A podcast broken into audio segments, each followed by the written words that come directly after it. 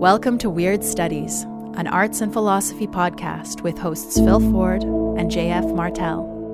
For more episodes or to support the podcast, go to weirdstudies.com.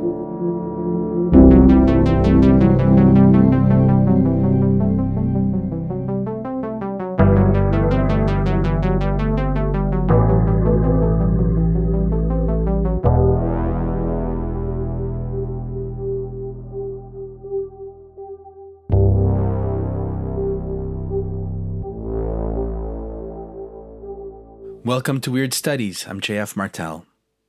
Today we're discussing the 1974 science fiction Afrofuturist epic Space is the Place, directed by John Coney and written by Joshua Smith and Sun Ra. Sun Ra may have come last on that list, but he comes first in the order of being as far as this film is concerned. You could easily argue that Space is a Place is Sun Ra. If you're not familiar with Sun Ra the Man or Sun Ra the Movie, don't worry. Phil and I do a pretty good job of giving you the basics early on in the episode. For now, I'll just say that in this world, Sun Ra took the form of a jazz musician and composer. But in the other world to which his music and utterances continually refer, he was an adept, maybe even an effect, of what he called the mathematics of a greater universe. Sun Ra was a modern-day Pythagoras, a genuine mystic for whom number, meter, and tone were qualities, not quantities. At the same time, he hated the very notion of a, quote, positive absolute reality, that hubristic modern conceit that the real could be known. He saw his work as an alchemical operation, an attempt to transmolecularize, his term, human consciousness, and usher in a time after time, a new world that would cancel out the injustice and oppression of this one. Sun Ra was a devotee of mystery, a term which for him had only positive value. Change your time to the unknown factor, he tells his audience at the end of the film. The unknown is immeasurable. The unknown is eternal. Wisdom will be when you say, I don't know. Your ignorance will be your salvation. How's that for a twist on the old saw, ignorance is bliss? Phil and I like to think of ourselves as devotees of ignorance. It seems that we grow more ignorant with each episode of Weird Studies we put out. One day, perhaps, we'll have become so ignorant that we'll be able to record nothing but a kind of dumbfound silence, 90 minutes of it, every other week. And we want you to help us get there by supporting us on Patreon and contributing directly to our devolution into the great unknowing. So you see, even if you hate our show, you now have a reason to support it.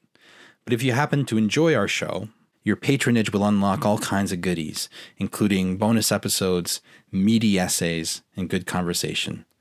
So check it out after you've enjoyed this episode on Sun Ra and Space is the Place.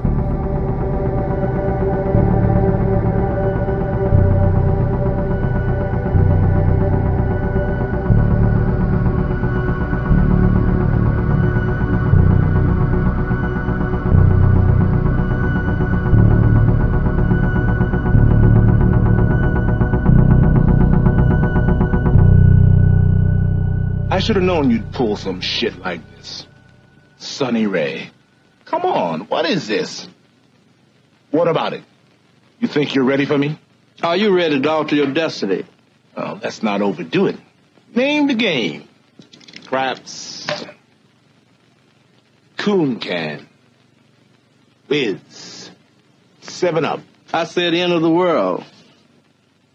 Well, that's what I call cooking with grease. Sonny Ray. Favorite line in that movie. Yeah. So you know Sun Ra's real name is Herman Blount. Yes. His childhood nickname was Sonny. So let's start by telling people who he was, just in case. Sun Ra was a musician. There we go. A jazz musician. He's the far out spaceman jazz musician with a large orchestra that he lived with in a house in Philadelphia. Right. And he became big in the 60s as psychedelia was kind of reaching its crest. It carried Sun Ra along with it. Sun Ra ended up being in a lot of kind of countercultural context without himself being at all countercultural. We can get to that later. The guy was sort of a monk, a monkish sort of person, and led what really was a kind of a music monastery. The orchestra that he led for years, the Arkestra, was really almost a kind of a holy order of musicians, and that's a whole other thing. But I feel like I'm telling the story all out of order. To start at the beginning, Herman Blount, African-American musician, pianist, born in Alabama, but early on appears to have had some kind of spiritual awakening. He described it in terms of a kind of alien abduction. Which, you know, there's some debate as to when it happened. He says it happened in the 30s. Some researchers, from what I read, said that it couldn't have happened before 1952. But the point is that he said that he was taken up to Saturn in a spaceship, or he's taken up into space and given instructions by inhabitants of Saturn, who then brought him back to Earth and sent him on his mission. And he worked towards accomplishing this mission his entire life. He was really consistent with his teaching and his story and what he was all about.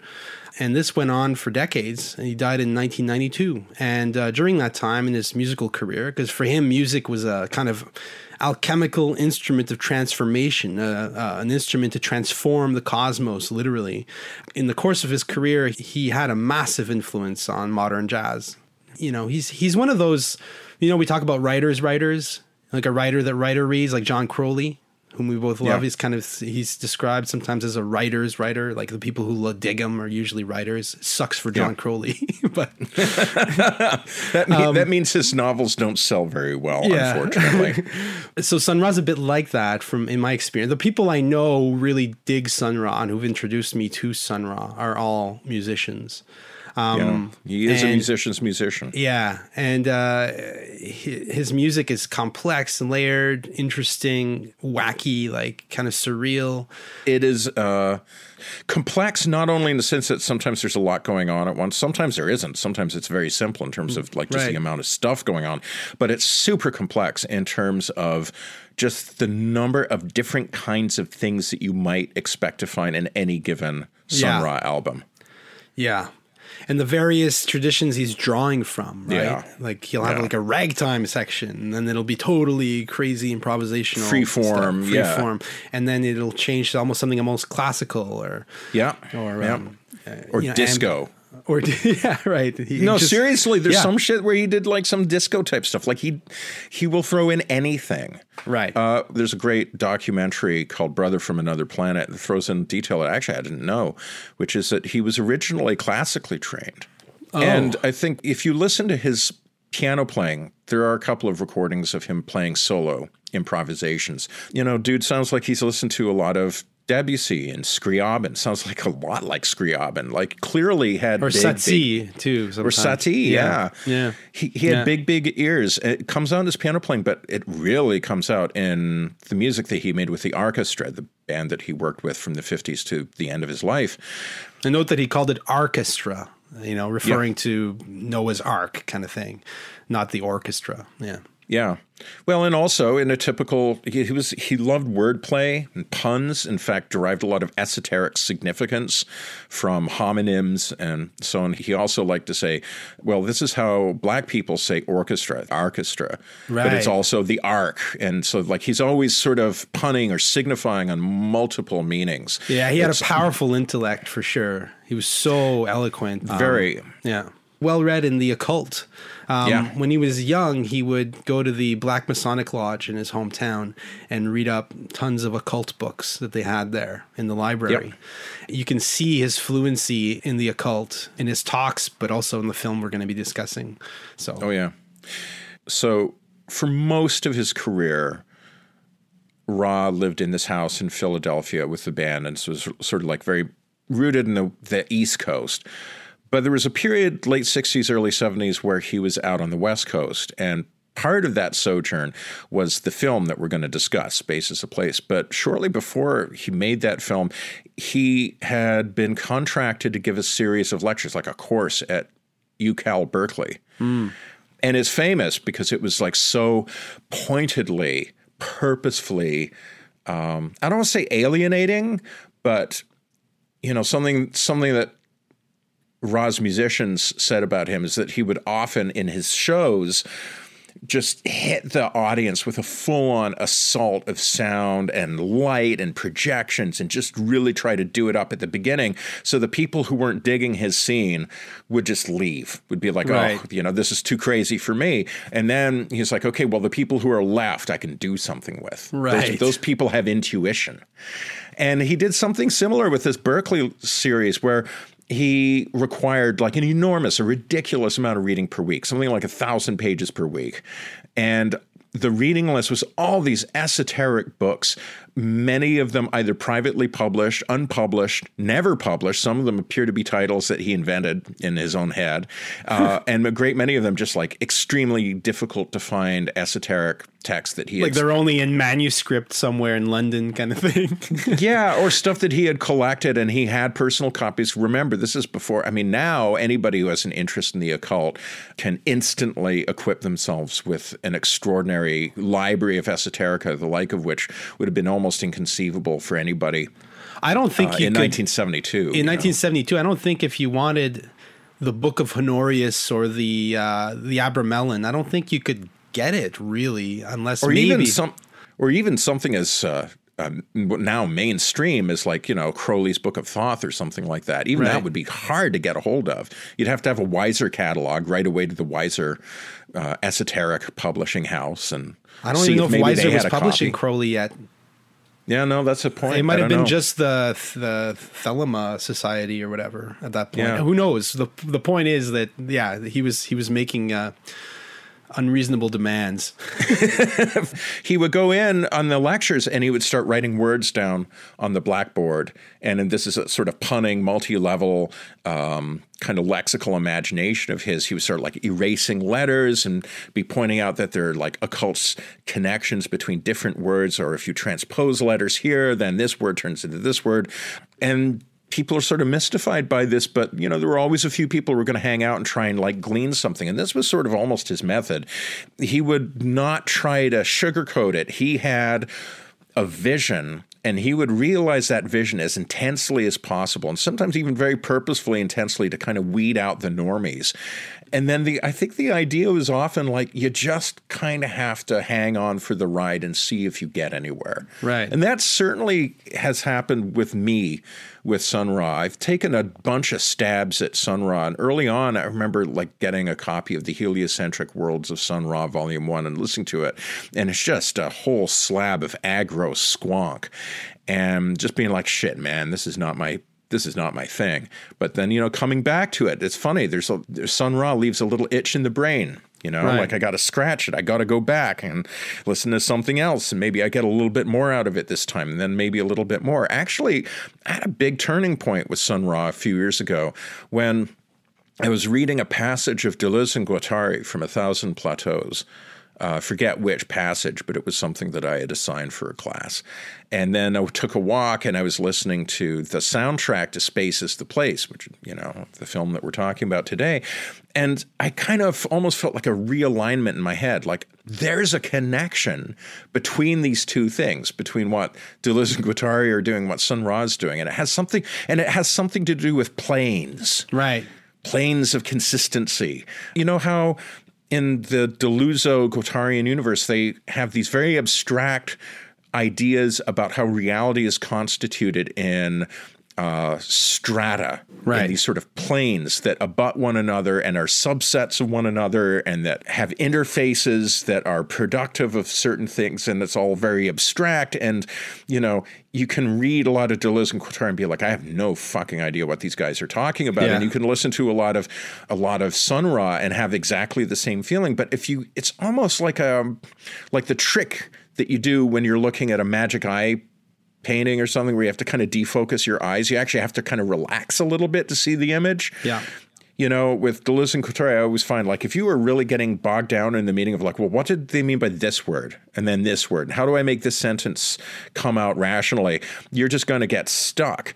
and it's not going to make any sense. You have to kind of skip along the tops of the words. You have to kind of get the music of the words, and you have to kind of defocus your mind a little bit and allow yourself to kind of enter a different mode of perception where you're just kind of grooving on their planes. And it's the same thing with Sun Ra. Once you know, if you just kind of relax your mind a little bit and say like, okay, what are the textures? What are the shapes that are being painted in sound? Right. You know, what are the different layers and lines that are butting up against one another? If you just treat the musical texture almost as an environment that you can inhabit, almost like a landscape that you can walk around in, all of a sudden it becomes just a bejeweled, dazzling, spectacularly and uncannily beautiful place. Yeah, agreed. Absolutely. Yeah, very well said. And, you know, it's a little bit like if you're trying to learn a new language. Let's say you're trying to learn Mandarin. So you're listening to people speak Mandarin and you're listening for the sounds, because you're an idiot. You're listening for the sounds that sound English-y. And then you're like, oh, I heard ship. Okay, they're talking about a ship. It's like, no, you have to just completely forget English and just let this new language come at you and observe. Yeah. And then you'll notice, oh, when they say this, they're doing that. And when they say, you know, you kind of have to learn this new language. And that's precisely what you brought up planes in Deleuze and Guattari. And I think it's really apt because the plane invents a new language, right? When a plane is drawn, a new plane of consistency, for example, in a work of art, just like Sun Ra, and like in Sun Ra's case, like you create a new work of art, it has its own plane of consistency if it's good, and it doesn't exist on some other plane of consistency. So in order to understand the work of art, you need to all the baggage you have already going in, but the point is to find its own geography, its singular geography, and to find its own code, its own way of looking at the world. And there are as many, I mean, in Deleuze and Guattari, the world, what we call the world, is actually a multiplicity of worlds. And it's not only that, but the crux of reality in their philosophy, and again, I think this relates so pointedly to the film we're discussing and to Sun Ra's music in general, the crux of reality isn't a particular place or a particular set of axioms or set of laws. The crux of reality is the act of world creation itself. So if you could define the world in Deleuze-Guattarian language, you would say the world is world making. That's what the world is. So like when you're creating something new, let's say a piece of music, you're drawing a new plane on the chaos. You're creating a new way of looking at the world. And therefore, it always comes to you as a foreign language, you know? Deleuze and Guattari were big on the idea of minor art, you know, of creating art that doesn't resonate only at the level of what they call the molar, the kind of agreed upon doxa kind of opinion driven assumptions but that creates a minority, that creates a minor language. And they termed it as, and again, this connects us right back to Sun Ra, they said that the great artist is always creating art for a people to come. The people are missing. You're creating a new people. And in Sun Ra, he really is trying to like create a new community, almost a new state, a new nation that would exist on the plane that his music instigates and creates. Yeah. And he meant that literally in a way that is difficult to convey. Mm-hmm. Yeah, you know, somewhere he says, he might say it in Space is a Place, I'm not sure. He says, people have no music that is in coordination with their spirits. Yeah, he does say that, yeah. And then he continues, because of this, they're out of tune with the universe. And that's an interesting statement to me, because it suggests that to be in tune with the universe is to be in tune with the right music. And therefore, right music equals the universe. That the universe has a music, or we might more properly say that the universe is a music, the cosmos is a music.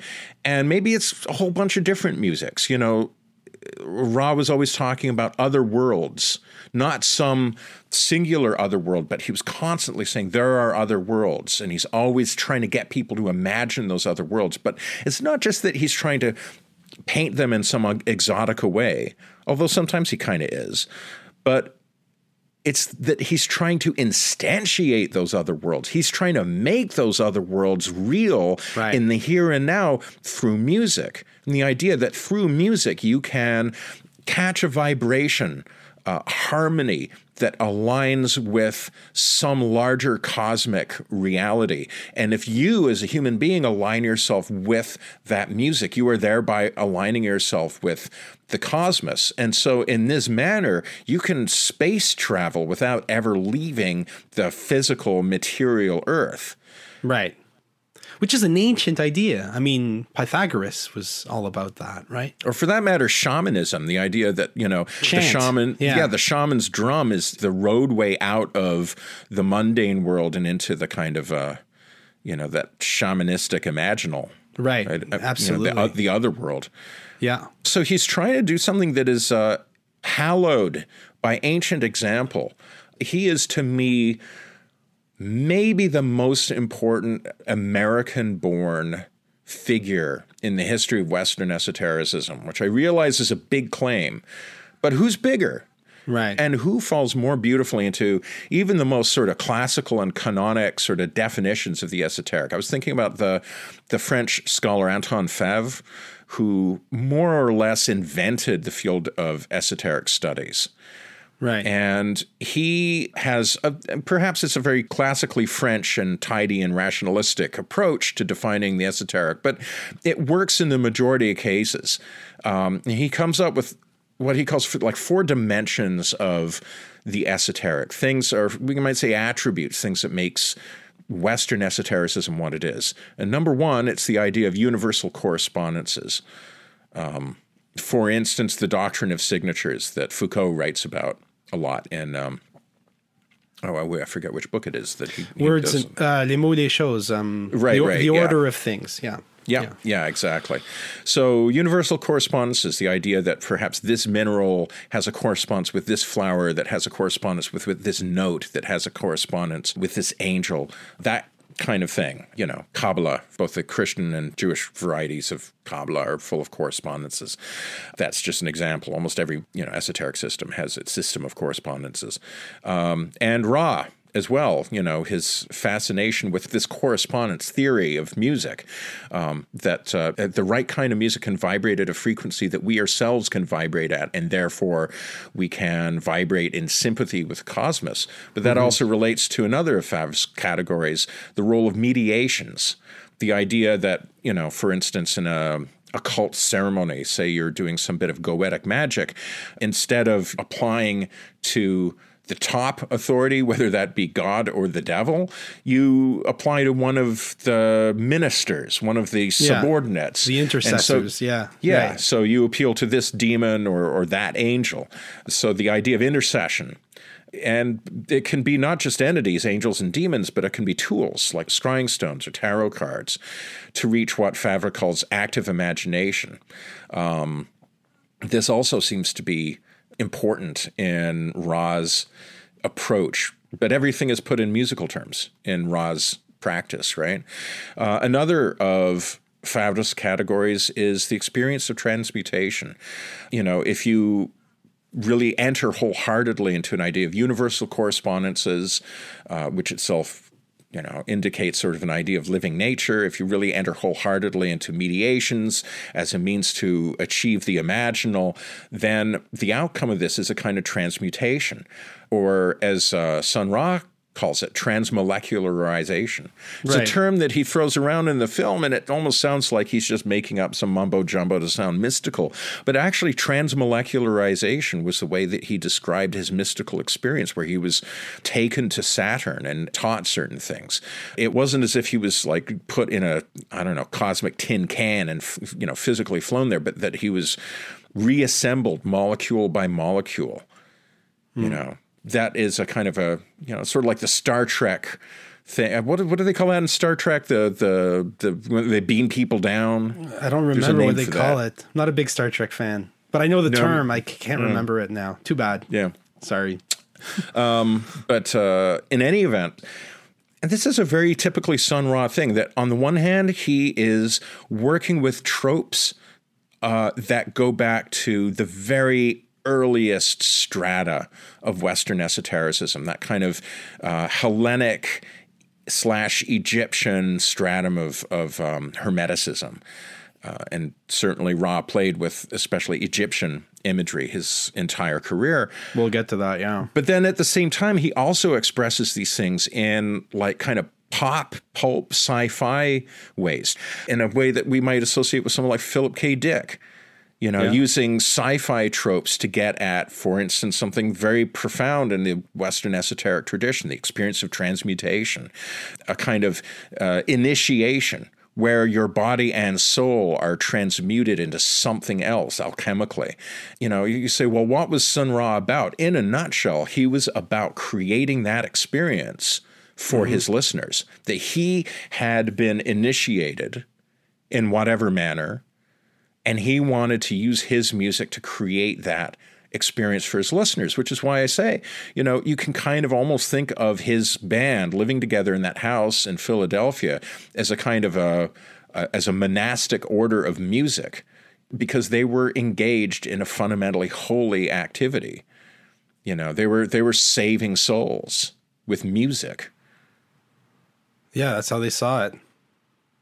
And you're right that he's a major figure in modern esotericism, because, I mean, the history of Western esotericism, the modern part of it, is full of armchair magicians, right?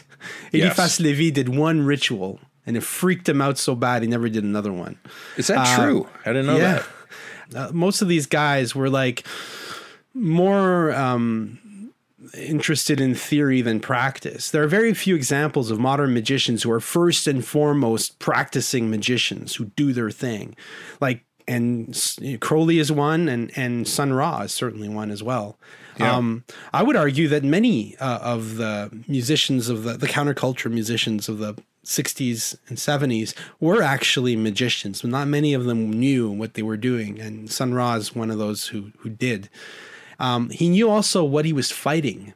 He was fighting a system of domination that he knew used the same tools he was using. He knew that the music industry and the advertising industry and the whole American industry, as Adorno would say. The culture industry in general, supported by the military-industrial complex and everything, was a kind of archon in the Gnostic sense. It was manipulated and controlled by esoteric forces, by alien forces that he thought he had to fight. In a sense, his beliefs couldn't. I mean, I've known a few people who suffered from severe bipolar disorder, and when they get manic, they become messianic, right? And the way, the language they use and the way they talk about things and the definite way in which they put things in bizarre new categories. And it's, I mean, when you listen to Sun Ra, it sounds like that. But the point is that Sun Ra had such consistency that it's hard for me to believe that I don't think that the question of whether he actually believed what he was saying or not is all that important. I think that he was doing something very specific. He was performing what in magic we call an operation, right? Yeah. Or working. He was trying to achieve a very specific goal, which was to create this new world. And so, yeah, he's like one of the true practicing magicians. In Dungeons and Dragons, there's a class called the Bard. And the Bard is a magic using class, but the Bard uses magic to produce music. So the Bard is a figure from Celtic myth and Celtic history.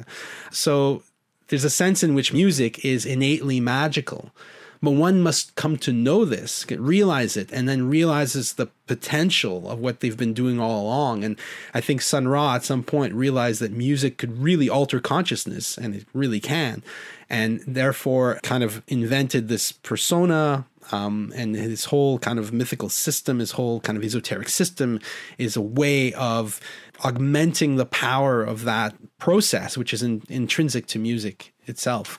So like, he was a bard, you know, he was a 20th level neutral good bard for sure.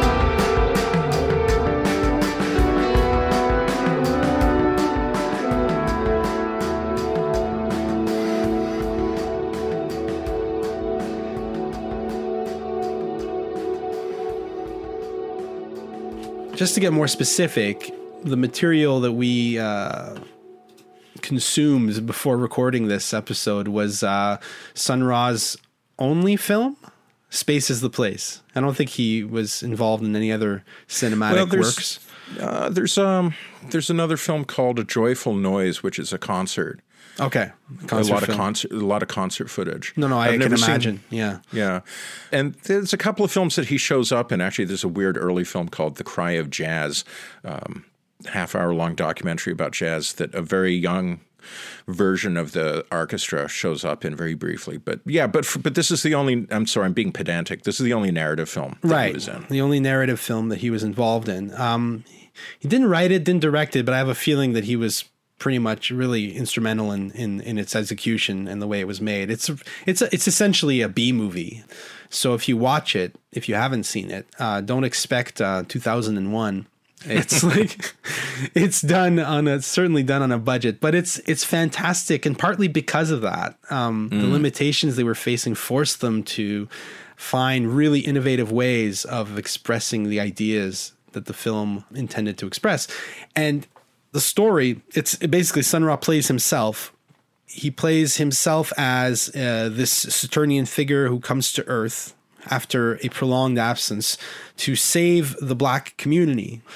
And also, it's less important as it turns out, to save planet Earth. So he's coming to bring his message. So he's coming as a kind of messianic, mystical figure. And the film has kind of two narrative kind of threads. The first one is an ongoing card game that Ra plays against a kind of devil figure. I forget his name. He's called the Overseer. The Overseer in the film. So he's wearing a white suit, and like a gold-headed cane, and he totally has that kind of street player, hustler, kind of. Maybe a pimp, and they're playing this card game over the fate of the Earth, and at the same time, Sun Ra's trying to get his message through and trying to realize his vision on Earth, and the Overseer is constantly trying to like foil him. And that's the other thing. The other thread that I was going to mention is the weird tension between Sun Ra and the community that he wants to save, the black community. And you can see in this play of forces, Sun Ra's own political ideas about what should be done about the problem of race in America. And it's really interesting on that account because his ideas are different. So that's basically the movie. The film opens with a scene on another planet. And you see Sun Ra wearing a pharaoh getup. He looks like an Egyptian pharaoh. He's followed by a robed figure with a mirror for a face. And he's talking about this planet he's discovered. And he thinks it's the planet that the black community should transmolecularize to. Transmolecularize in an isotropic way too. They should get there and they should start a new world. So there's this idea of creating a new nation, a new place that's outside of time, very specifically. The first lines of the film, which are sung by the singer, do you know her name? June Tyson. June Tyson is singing the line, "It's after the end of the world, don't you know that?" I love that. She keeps singing that over and over again. And then you see Sun Ra on this bizarre, exotic planet, and Sun Ra says, "The first thing to do is to consider time as officially ended. We'll work on the other side of time." And I thought that was really poignant because it tells us something about what this film is trying to do, and the creation of a new state, the creation of a new nation, the creation of a new kingdom on the periphery, because he goes into outer space, finds this peripheral planet, and tries to build a new center there. It reminded me a lot of the writings of Mircea Eliade and his ideas about the foundation of the city and the creation of a new time and all that. So maybe we can kind of dig into that. But that's basically the film. At the end, he essentially seems to lose, but Christ-like ends up winning in a sense. The Earth is destroyed, but he beams up in a kind of rapture moment. All the people that he's chosen are beamed up with him into his spaceship, and they fly presumably off. They go to that planet. They go to that planet and start a new world. Yeah, that opening scene in That Strange New World was shot in Golden Gate Park. I knew it. I recognized it. Well, you know, I recognized it because my first job out of graduate school, my kids were just tiny at that point. I was working in the San Francisco Bay Area, and we would travel up to the Golden Gate Park on weekends just to have something to do, and spent countless hours wandering through Golden Gate Park. And it's so lush. I mean, so beautiful. That area, it's a temperate rainforest, really. Yeah. And so it's just like lush. They also created some pretty cool props. You know, this is a great example of that B-movie creativity.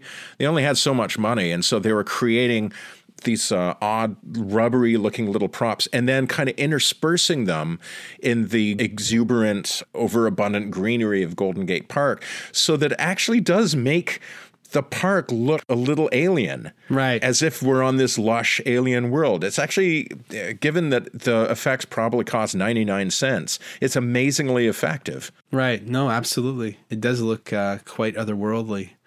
And isn't there a nice little pagoda and a Japanese garden in somewhere? There is. Yeah, I went there. It was nice. I had, what do you call that strong, creamy tea they make in Japan? Matcha? Oh, okay. Great. Anyways, yeah. So that's where they saw that scene. That's interesting. And yeah, so where do we start breaking this down and talking about it? Actually, one thing I want to do. Okay, so as JF's already mentioned, this movie has two narrative tracks. The one that takes place on Earth is Sun Ra and his orchestra shows up in Oakland circa 1972, and they're trying to get a concert going.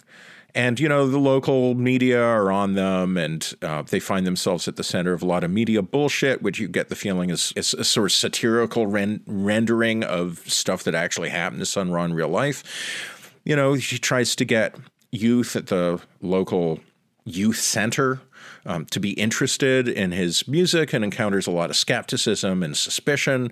The word of the concert gets out to people in the streets of Oakland, and various people find their way to the concert by various means. There are a couple of little tiny subplots that for the most part don't really amount to much, except they play into the ending, which is like various people who Sun Ra is going to rapture up to this new planet.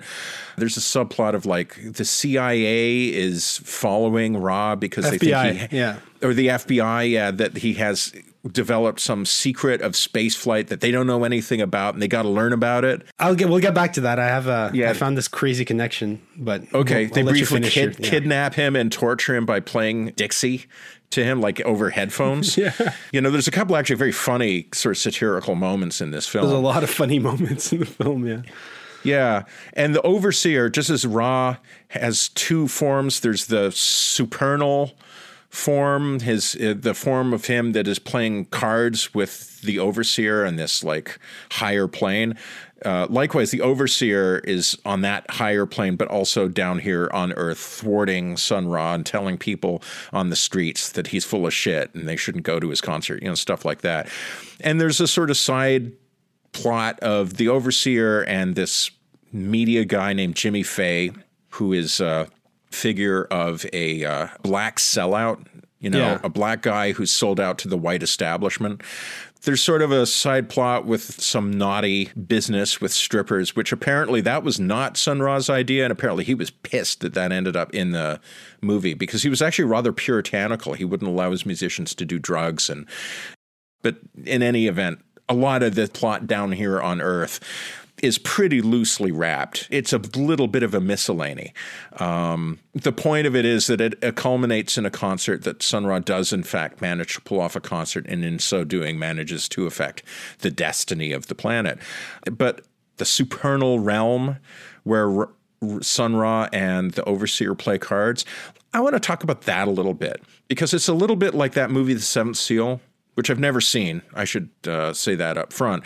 But there's a chess game that gets played between this knight returning home from the wars, I believe. Crusades, yeah. Yeah, he plays a chess game with death. With death, yeah. I guess he loses, right? I mean, surely you're going to lose a chess game with death.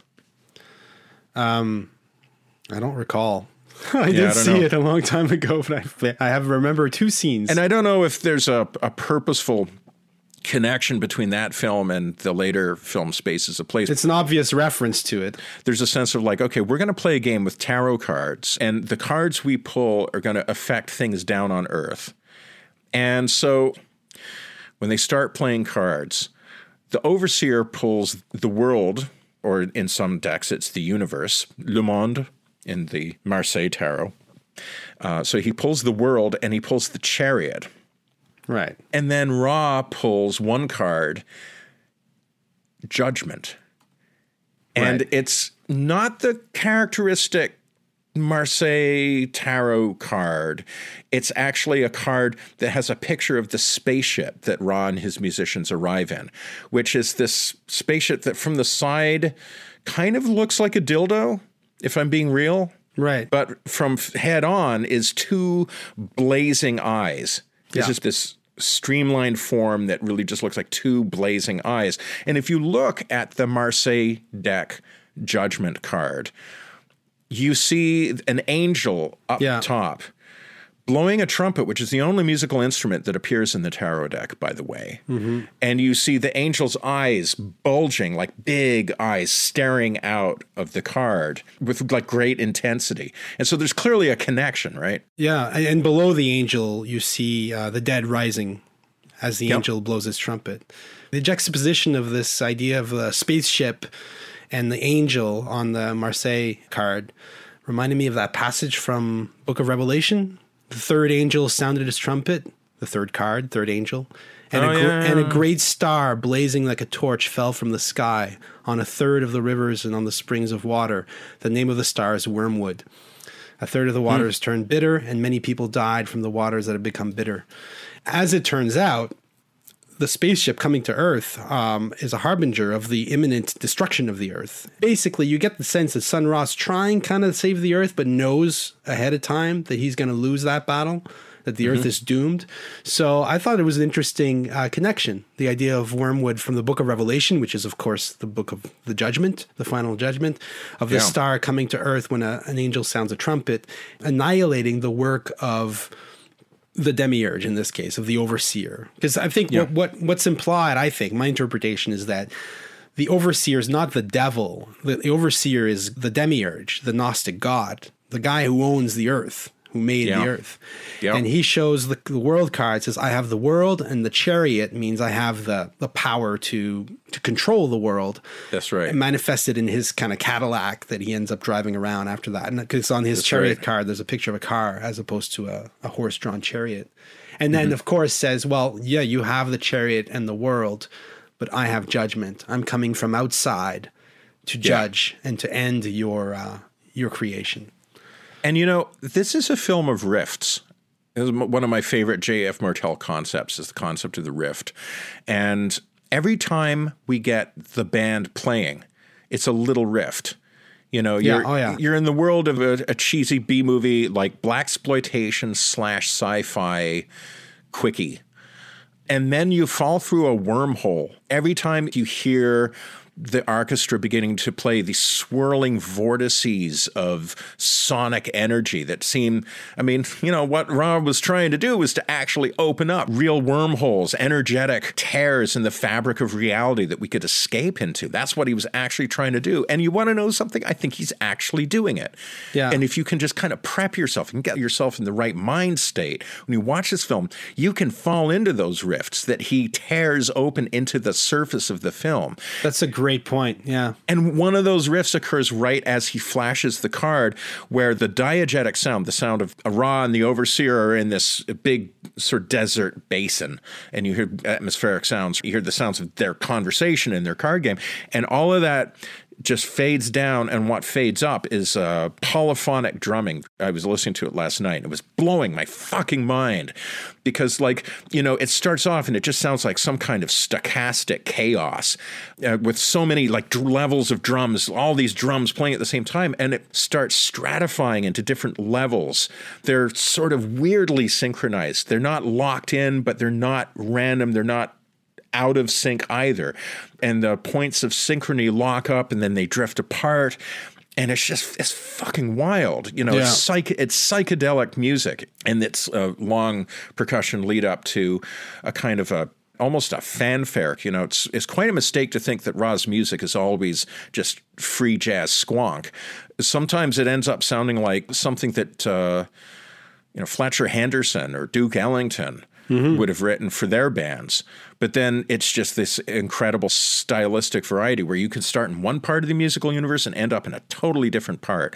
Anyway, whatever. I'm sort of getting in deep. But what's cool about that moment where Ra flashes the card, the look on the overseer's face, because it's just like this look of like, well, I guess you got me. Right. It's the first time you see the overseer looking genuinely concerned. Like, oh, shit. Yeah, I got the world and I got the chariot, but shit, he has judgment. And, you know, getting back to that card, the judgment card of the tarot, the dead are leaping out of their graves. That's what we see in the bottom half of that card, right? But, you know, what you see is an angel of judgment playing a musical instrument, and people are being drawn to that sound and drawn upward. And, you know, Ra's view of the world is fundamentally Gnostic. I think you're absolutely right. I think that the overseer is the demiurge. And I think that Ra had a kind of, you know, an implacable hatred of the world. Every time he talked about it, he never talked in fond terms about the world. For him, the world was an irremediably fucked up place. Yeah. And so his idea is like, it's a really Gnostic idea that matter is a fallen condition and we have to rise above the level of the material, of the earthly. And so, you know, this whole thing of the idea of like getting people off the planet into this new planet is a kind of a allegorization of that basically Gnostic pattern. There's something very Gnostic about that judgment card. You know, you could say, okay, it's people being freed from their graves and blah, blah, blah. But you can also think of it as something that happens right here and now, not at the end of time, but it's happening every moment, that it is always possible that you will be able to hear the trumpet of the angel and rise up out of your earthly, fleshy, material condition to a higher plane. There's little wonder that that is the card of Sun Ra. Yeah, no, I agree. And maybe it moves us to discuss Gnosticism a bit, because traditional Gnosticism, the way Gnosticism, I know things have gotten a lot more nuanced now, but some of the major schools of Gnosticism, or what's called Gnosticism, were really founded upon a moral judgment of creation, right? The idea of the Gnostic is that this world is not as good as it could be. Therefore, this world cannot be the work of God. So judgment is immanentized in Gnosticism. Gnosticism is the process by which you, as a Gnostic, give yourself authority to judge. And so in many Gnostic texts, the people who haven't yet attained gnosis are often described as being dead. There's one Gnostic, I don't remember which one, the Gospel of Mary? I'm not sure, I can't remember. Where Christ, the Gnostic Christ, tells his disciples, I can't remember, I will liberate you from the authority of death or something like that. That death is kind of Yaldabaoth, the demiurge. Death is this world. We live in death. And so the imagery of the final judgment, where death is canceled and we gain a new life, is kind of immanentized into history in Gnosticism. Whereas Orthodox Christianity and Judaism tends to push the judgment outside of history, the Gnostic brings it into history, says this world is death already, and we must be reborn through gnosis. So there's a scene in the film where Sun Ra enters a kind of chamber, and there's a dead pharaoh in a tomb, and he raises the dead pharaoh from the dead, and the dead pharaoh stands up. And smiles. It's actually a rather beautiful little moment. Yeah. Right. And that kind of brings us back to the original Marseille tarot card of judgment, which is like waking up from this dead state that we're in. I've listened to one talk by Sun Ra last night where he's saying that most people who've lived on this earth and most people living now have never had an original thought in their heads. All they do is recycle thoughts that they've taken from all elsewhere. Those thoughts kind of shape their world. They don't belong to them. The goal for Sun Ra is to generate your own thought, just like you generate your own music. You don't just follow some pre-established algorithm that you've been taught in school or in at Juilliard's or wherever. You have to create your new law. You have to draw your own plane. And if you haven't done that, in essence, in his mystical vision, you are already dead. You know, at the first line of the film again is, it's after the end of the world. Don't you see that? The end of the world has already come. And that's an idea that for me resonates very, very deeply for different reasons, because I like to write about how the world ended in 1945. And we've discussed this on the show. And I think that there truly is something about the post-war world in which all this music came to fruition, along with the rest of the counterculture. There's a sense in which we live after history in a way. And I think that Sun Ra is trying to capitalize on that, saying that there's an opportunity now. We can see that the world's already over and we can create something new. And that makes him even more of a Gnostic. In fact, I think the closest analogy to the way you describe the Arkestra and how they lived, the closest analogy I can think of to that are those ancient Gnostic sects back in the late antiquity, like the sect of Valentinus or Basilides. These were like small communities ensconced within the Roman Empire who lived by their own rules and had a really radical take on the meaning of the world, the meaning of empire, and the path that the world was going to have to take in order to flourish. And these little communities, like really like radical, like spiritual terrorist cells. And I'm using the word terrorist, maybe I should use another word, but they were really kind of like anti-imperial. They were little sects that took it upon themselves to judge the entire world, you know? And I think that there's something similar going on with Sun Ra and his Arkestra.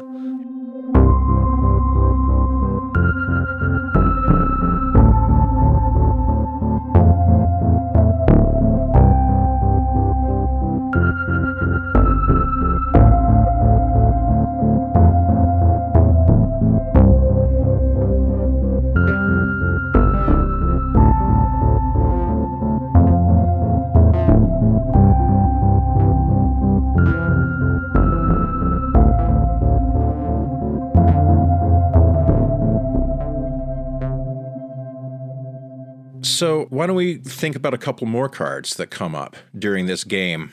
All right. I'll do these two. You look bored. No, I'm not. You're like, bored. Oh, fuck this shit. Okay. No, there are two more cards. The Fool and the Two of Cups are the other two cards. Or the Joker, I guess. Yeah, he kind of screwed up there. It was not a tarot card. It was a regular playing card. Maybe that's important. I suspect that was not an accident. I agree. Why did he choose the Joker? Because he didn't want to be called a fool? I have my own thoughts about that. But let's say what happens as we go forward. So there's an interesting moment actually where Ra pulls a card that we don't see what it is. We don't see its suit or, what trump it is or whatever. And then, again, this is a kind of B-movie effect where there's a chroma key cut out. The card is a chroma key cut out in the... I don't know. I'm probably expressing this wrongly. You're the film guy. Well, that sounds right. But it shows a scene taking place in a pool hall. So you see this card in Ra's hand, but what it is this little scene within the scene playing out. And it's a pimp who is talking to some guy he's playing pool with about how the girl that he pimps out was listening to some Sun Ra to get her soul right. And he got mad at her and beat her up. And now he feels bad about that. And that's why he's out hustling some pool. And you really get a sense of this guy. He has that tough exterior. He's actually like a damaged soul, heroin addict, has no idea what's right in this world, a lost soul. And we see this little scene play out, and then it cuts back to the supernal realm where the card game is playing out, and the overseer cackles at Ra. He's like, well, that's what we have to work with. So what do you make of that? I don't know. While you were talking, I was trying to figure out what card that scene symbolized. Yeah, well, we're never shown it. No, but I mean, maybe the card is that scene. Maybe there is a card that goes with that. A wands card. It's pool, right? Billiards. A wands card. Oh, yeah, there you go. I don't know. I don't know what that scene symbolized. Do you have any ideas about that? Hold on for a second. Okay, so... Thoth Tarot. I can never... But if we remember, he wasn't using the Thoth Tarot, so it's kind of cheating. I know, but I'm interested in seeing what Crowley came up with for the attributions of the wand suit. Because, the Marseille Tarot doesn't have any attributions at all for the pips. No, it doesn't. And the Rider-Waite Tarot, Look at the Thoth, I'll look at the Rider-Waite. Okay, good. So for Crowley, the ace is the root of the powers of fire. So all of the aces are for him just like the essence of whatever the elemental power is of that suit. So the element of fire is the element that rules the suit of wands. So the ace is the root of that power, right? The kind of the symbol of that power unmanifest or before manifestation. And then from 2 to 10, you get dominion, virtue, completion, strife, victory, valor, swiftness, strength, oppression. Now, if I had to guess of those, I would say it would be oppression, the 10th. And I remember Crowley's argument there being that the power of fire in its most degenerate form, which is the form it reaches when it's in the 10th, which if you're thinking in terms of Kabbalah, we're working down the tree of life, and the 10th Sephirot is Malkut, the sphere of earth, right? The lowest, the cosmic dingleberry hanging off the asshole of the universe. Right. And he says there at that point, power just becomes stupid and oppressive. And that seems to be a pretty good description of this guy who is... He actually is one of the people who Ra saves at the end. You see him putting down his heroin works, casting off his old life, and the pure part of him that was always kind of buried underneath the socialized husk of this street dude. That is the part that is raptured up to this new planet. Yeah. So you could say that, you know, what lies at his core is that ace of wands, right? He has that little burning pilot light inside of him, but that's gotten covered up and smothered or perverted by the twisted life that he's had to live. But yeah, so, you know, to me, I would vote for the 10 of wands, oppression. I agree. So in the Rider-Waite Tarot, you have a man, you see him from the back carrying 10 wands, and they look like they're a huge burden. So you can see someone living with the weight of systemic oppression on his shoulders. So I think that would be an apt image for describing that character's. So let's decide that that card was the 10 of wands. Yeah. So what do you make of what the overseer says? Well, that's what we got to work with. Well, I think he's referring to the state of the black community at that time, and that we're not playing a game. We're not playing this game with like the Air Force and, you know, the space program and the Russian government. We're playing on the streets of Oakland, California. We're playing in this little world. I think he's referring to that, but I'm not sure. Yeah, I think that's totally a strong reading. I also think that you can kind of think of it a little bit more abstractly as well, which is just sort of like, okay, so, you know, Ra in his cosmic form, in his supernal form, is playing a game, and he is wagering on humanity. Yeah. You know, like Ra has his problems with the earth. But it's the earth. It's not human beings necessarily. For him, human beings are for the most part deluded and fucked up. In this way, he's occluded. He's a Gnostic in that way. The reason humans are special or exceptional in the Gnostic mythos is that humans contain within themselves a spark of the divine. Either it was Sophia, the feminine aspect of the true God, that descended through the archon-guarded spheres to bestow upon humanity this spark of the original pleroma of the true God. Or it's Christ who descended and did that. But in the Gnostic mythos, the humans are the kind of fulcrum or the pivot point on which the fate of the entire universe resides. And so, and Ra shares that vision of humanity for sure. Yeah. And that is and more abstractly, that is a schema of the human that is very fundamental to a lot of Hermeticism, that you can kind of imagine three overlapping circles. Each circle overlapping the other. Imagine a circle, and then imagine a circle drawn halfway above that circle, overlapping that circle, and then imagine another circle on top of that one overlapping the second circle. Yeah. You see what I'm saying? That schema is like a really powerful image of a kind of traditional Hermetic idea of the human, that the human is the middle circle, that we overlap with the earth. The earth is the bottom circle, and then spirit is the top circle. Actually, you can also think of that middle circle as soul. Yeah, the middle circle would be soul. And the tripartite kind of constitution of the human in Gnostic mythology or the Gnostic system is often in three parts. So the human is highly, psyche, and pneuma, right? Mm-hmm. Highly is the flesh, matter. Psyche is soul, the middle. And pneuma is pure spirit, the top. Yeah. Yep. So the tripartite division of the cosmos is repeated or reflected in each human, precisely because humans kind of bridge the three worlds. Yeah. Humans within themselves contain all three, so we have spirit, soul, and a body. Right, and you want to slough off the gross matter and purify your way up to the sort of higher level, right? But I don't know. I'm not going to pretend to be an expert on Gnosticism because I surely am not.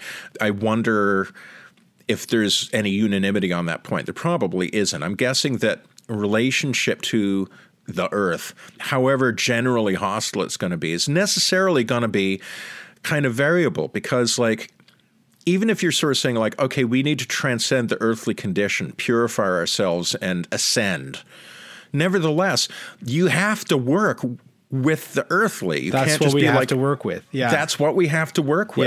Yeah. I get it. And Rod doesn't look happy about it. And the overseer looks pretty damn smug at that point. Because, win one for the overseer. Because, like, as they say, you got to give the devil his due. Right. Right. Even within a Gnostic framework in which you're trying to purify and move upward out of a gross material condition. Nevertheless, this is what we have to work with. This is our trash stratum thing, right? You have to find the divine even in the lowest stratum of human society. And of course, that was the great objection that Plotinus and the Neoplatonists made about Gnosticism, and also the objection of the early church fathers like Tertullian, who wrote a lot about the Gnostics. What they reproached the Gnostics with was a rejection of this world. They have nothing to work with.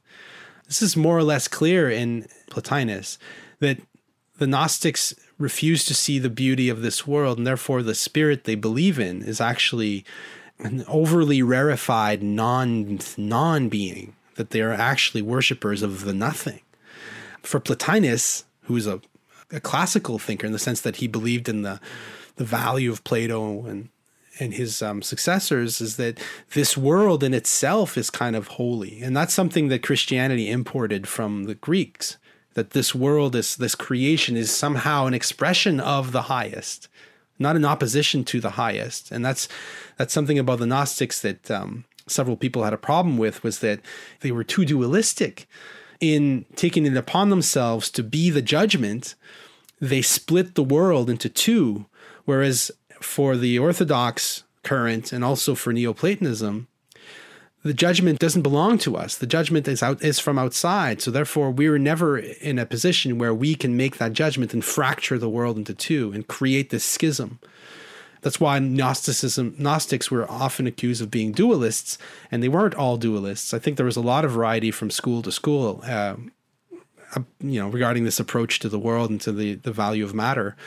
But it remains something that I can detect in Sun Ra. At the end, the earth explodes, and that's a good thing.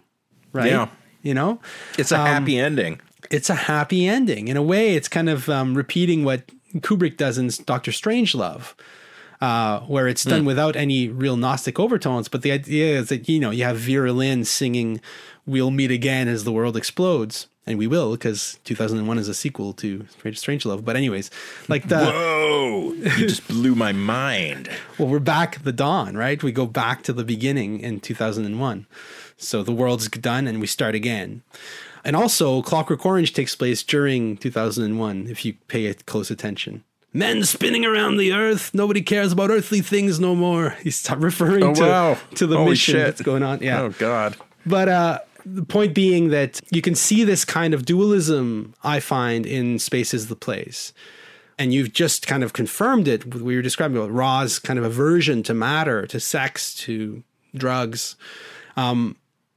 He really did believe in a certain way that the goal was to leave, to get off this rock, to somehow attain a higher vibration, that there is a kind of dualism. In his talk that I listened to yesterday, he talks about God and the devil as these two equal powers, and that, you have to act in a certain way to please one of them in order to be yourself. It's kind of weird in a way. You kind of, like in Ra's vision, you have to serve either God or the devil in order to become yourself, or else you're just kind of a wayward joke. But again, I just wanted to emphasize that dualistic vision. So maybe there's something a little bit Manichaean about Sun Ra's vision. I'm not saying that as a criticism, just an observation. No. Well, you know, and if you're listening to us at home, ladies and gentlemen, and thinking like, oh, there go Phil and JF again, reading, you know, the history of Western esotericism or like weird philosophy and religion into some disposable piece of pop culture. Maybe a lot of the time when we do that, what we're talking about is like resonances within a piece of pop culture with some kind of larger, deeper, older stratum of philosophy. But in this case, it's almost certainly very much more direct and causal. Sun Ra read all of this shit. He, you know, he knew the Gnostics. He knew the Manichaeans. Yeah. He knew the Hermeticists, the Neoplatonists. He knew all that stuff. He had a comprehensive knowledge of the Western esoteric tradition. And he also knew the objections to those movements. He deliberately chose this one way. I mean, maybe it came in the revelation to him and he believed it was true, or maybe he was doing something more magician-like, which was creating the story that he wanted the world to become. And maybe he was very much aware that he was creating. So the question is, why did he choose this narrative? Why did he choose this vision? And did his working work? I think that we should end on that eventually. But I think that's an interesting question. Maybe he had a bigger effect than we think. Yeah, I think he released some powerful magic. Ra's kind of magic is the purest, the most beneficent, the most wholesome kind, because it was so generous. It was so selfless and, you know, in the nature of a gift, a completely free and gratuitous gift to people. And as much as he may have tried to chase off the squares at the beginning of his lectures or at the beginning of his concerts or whatever, there's nevertheless this kind of great inclusivity of his vision, which is just like, if you can vibrate with me, then we can do something together. And if you can vibrate with me, I will create a column of vibrations that will lift you to a place where not only are you a purer being, but you're a truer being. You're in harmony with yourself and with the cosmos. This is sort of like, you know, what Crowley calls, you know, doing your true will. Right. A kind of harmonization of the self with the universe. And for Crowley, this is the only kind of a pure magic, a truly beneficent magic. It's worth mentioning that, you know, despite Plotinus and Tertullian's insistence that the Gnostics are fundamentally evil because they reject this world. And of course, both of them engaged in smear campaigns of trying to show how the Gnostics would do horrible things, because a lot of Gnostic sects supposedly would engage in orgiastic practices and even violence, and performing violence, even cannibalism, in order to purify, in order to expend all their sinfulness, to like spend it out. So you do it in a ritual context, you get rid of it, supposedly. Although you got to figure that's mostly church propaganda. Well, it's also Neoplatonic propaganda, but yeah, probably propaganda. But, you know, it's not like that shit's never happened before. So I don't see why we wouldn't consider the possibility that some cults were doing that. Sure. Maybe those cults were unfairly linked to the Gnostics. But I'm not a huge fan of like the kind of like Gnostics are good too kind of thing going on. Like, oh yeah, like, those are the good Christians. The good guys, and then the Orthodox Church was the bad guys, and that kind of like black and white silliness is. But having said that, I've never heard of a Gnostic, you know, pogrom, or I've never heard of a Gnostic crusade. You know, the Gnostics might have rejected this world, but they didn't. If they caused harm to themselves, maybe they did, maybe they didn't, but they certainly didn't conquer and torture and punish those who didn't share their beliefs. Whereas the Orthodox churches and the classical world are both guilty, of course, of using their love for this world as justification for every kind of atrocity you can think of. So maybe dualism's not all that bad, you know, and you can see this with Sun Ra, that he did no harm. You know, he was truly a kind of holy man.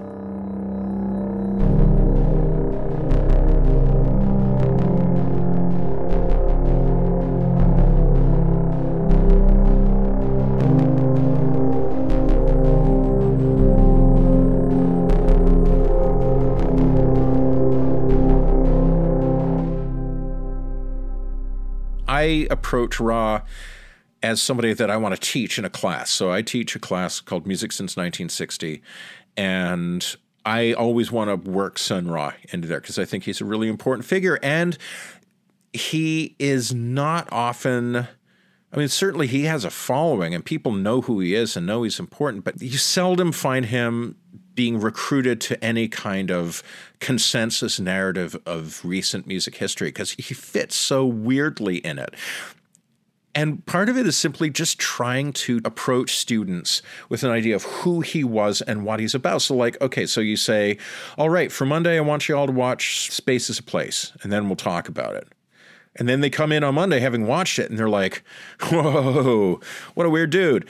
But, you know, what they assume is like that this is something like, you know, what George Clinton did with his space shit that would come down from the rafters, kind of a gimmick, right? A routine. Or, you know, think of David Bowie and his Aladdin Sane persona or his Ziggy Stardust persona or whatever. That's what they have in their mind. So they're going to look at Ra and they're going to be like, oh, it's a persona that he's putting on. And all of this jive about being a Saturnian and trying to transmolecularize people to higher states of being and using music to create a bridge to the divine. So like, they're going to look at that and like, oh yeah, that's his bit. He's doing a bit. It's a routine. And I think the reason why it's hard for him to find a consensus place in music history is because it's hard for scholars, academics, to look at the role that he played, as you say, as a holy man and as a magician. You can't ironize him like you can David Bowie. There's exactly. There's no irony. You can't ironize him, but irony is the only tool we have in our tool chest as educated secular moderns to understand what someone like Ra is doing. And so I have to kind of chip away at that. I mean, I don't tell students like, you're wrong, but I'll try and get them to consider, okay, so if we use the wrestling term that I used in a recent Patreon extra that I wrote, he never broke kayfabe. Right. Kayfabe is the professional wrestling term for the pretense that the gimmicks and storylines that they come up with in a professional wrestling context, that those are real. Of course, they're not real, but the wrestlers have to be really good at keeping kayfabe. So they pretend in their social media posts and so on that they really hate that guy and they're going to kick that guy's ass and blah, blah, blah. That's kayfabe. But if Ra's persona as a Saturnian, if the garb that he wore, the robes and the headdresses, the mystical talk, if all of that stuff was kayfabe, then that is the most sustained kayfabe in recorded history, sustained from the end of the 50s to his death in 1992 or 3, whenever it was he died in the 90s. Almost half a century of kayfabe. And then my students pondering that will realize that if that's kayfabe, if that's a kind of a manufactured reality, there's no practical difference between a manufactured reality that is maintained without a moment's pause for 50 years. There's no difference between that and actual reality. No. And then you inevitably get people are being like, well, maybe he was mentally ill, because only mentally ill people believe things like transmolecularization and higher states and blah, blah, blah. And then, you know, you have to kind of little bit by little bit try and get it so that people can understand the possibility that here is an artist whose mission is not even what we normally recognize as a possible artistic mission. You know, artists can be after any number of different things, but raising the dead from their graves, like on the Marseille Judgment Tarot card, that ain't one of them. It's not in our vocabulary. And so it can be very difficult to construct Ra's real place in 20th century, late 20th century arts. It is in a sense, but in another way, I would say that the aspiration to raise the dead is quite common in artists privately. I certainly see it in Van Gogh. I sense it in Shakespeare. I don't know. I see it in Dostoevsky. Is it kayfabe? You know, that's another thing. A doctor. Like, nobody is at the molecular level a doctor. There are some people who do certain things and they are called a doctor. But I actually worked in the healthcare center for a while as a writer, the communications guy.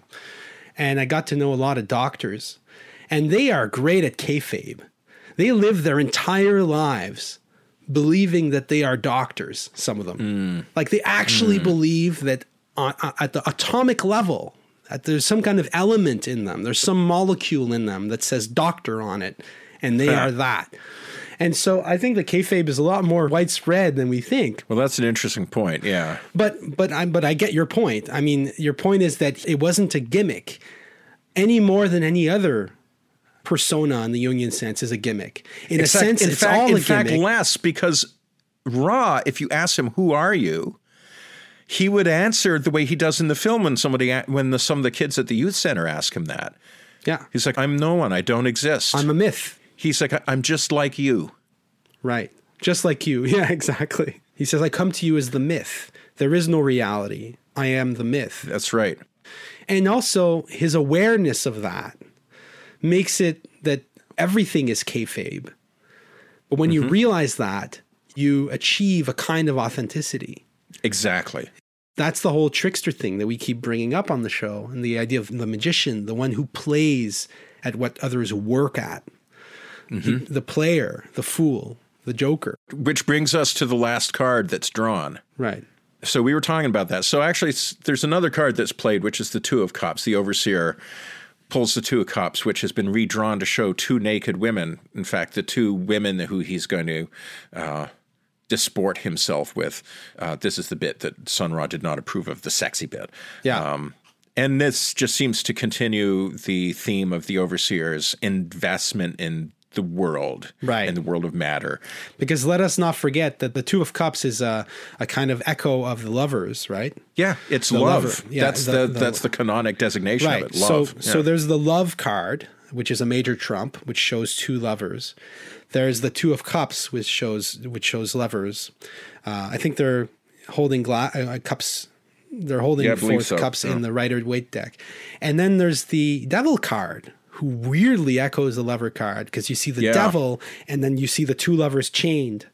So the devil is attached to this idea of carnal love, but also carnal love always implies duality and duplicity, or, you know, a splitting off into two. The joker, however, is alone. The joker wanders on his own. The joker he kind of dances on the surface of the world. He's not invested in love and eros and all the stuff that keeps us bound and chained to this world. Yeah. He's free. So I think the symbolism is quite clear at that point. Yeah. So that brings us to the last card that's drawn, and it's Ra's card. And it's the one that eventually turns the tide for him. It's the thing that allows him to put on his concert, and the concert is the thing that allows him finally to consummate his plan, or what he has wanted to do all along. But yeah, so you said you thought that was maybe a mistake, that it's a joker from a playing card deck, not a tarot deck, instead of the fool. Yeah, I don't think it was a mistake, but it's not a tarot deck. It's not a tarot card. Yeah, it's not. But then how would you interpret the appearance of a card from the ordinary playing card deck instead of, why would he go with the joker instead of the fool? I think it's because, and this is a disappointing answer perhaps, but I think it's because the word fool has certain connotations he didn't want to have in that particular scene. He wanted it to be clear that the fool means the joker, which it does. I think that's why he chose that. But maybe there's another reason. I think you're absolutely right. That's a negative reason. Why not choose the fool? I think there's a good reason for that it would be a bit confusing. But the positive side, why choose the joker, is that the joker also, it has its own esoteric kind of vibration, its own meaning. You know, gambling is, there's a great book by Jackson Lears on luck and chance and cultures of chance in America. I forget the name of the book, but he's a great writer. Show notes.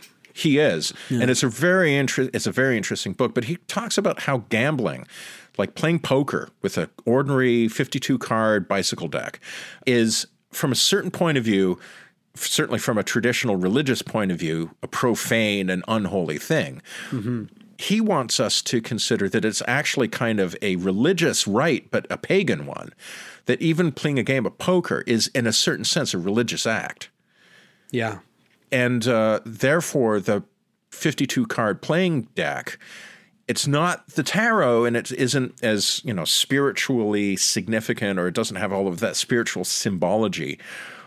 But it still has its archetypal resonances in a kind of spirit world. And within that deck, the joker has for one thing, a practical meaning in certain games, certain versions of poker, where jokers are wild, where a joker can become anything you want it to be or need it to be, right?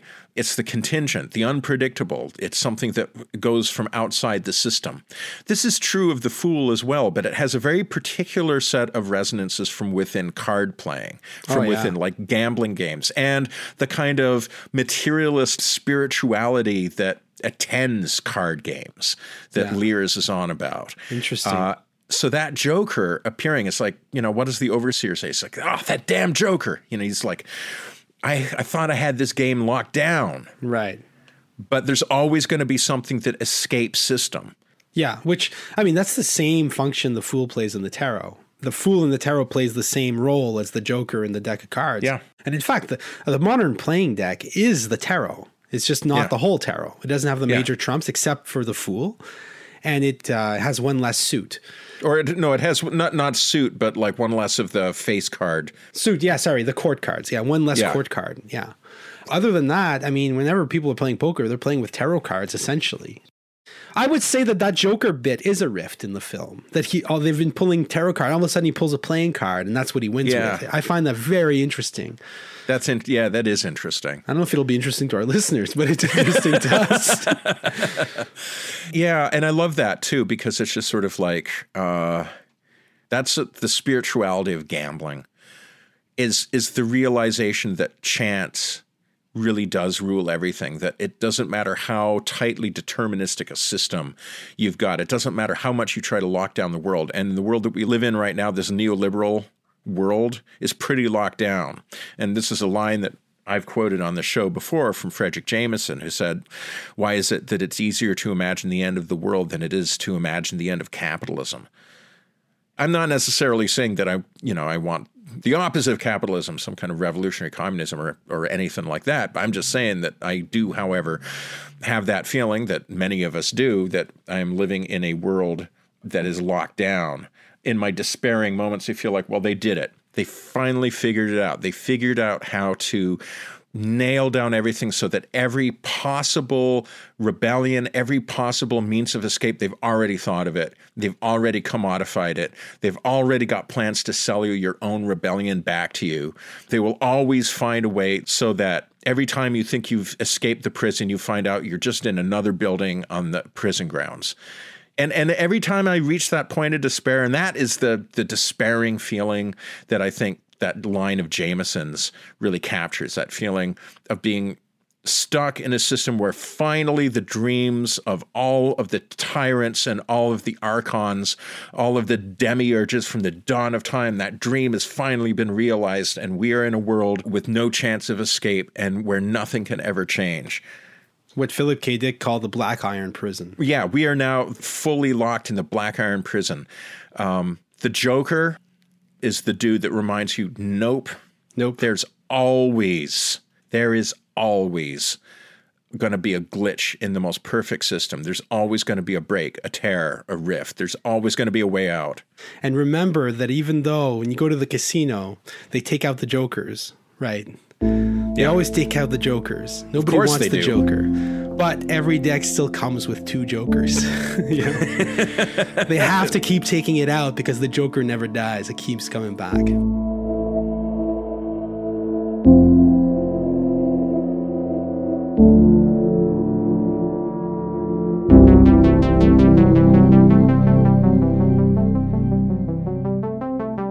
Consider subscribing to Weird Studies on iTunes, Stitcher, or another podcast service. You can also follow us on Twitter or support us on Patreon. Music for the podcast is composed and performed by J.F. Martel. Thank you for listening.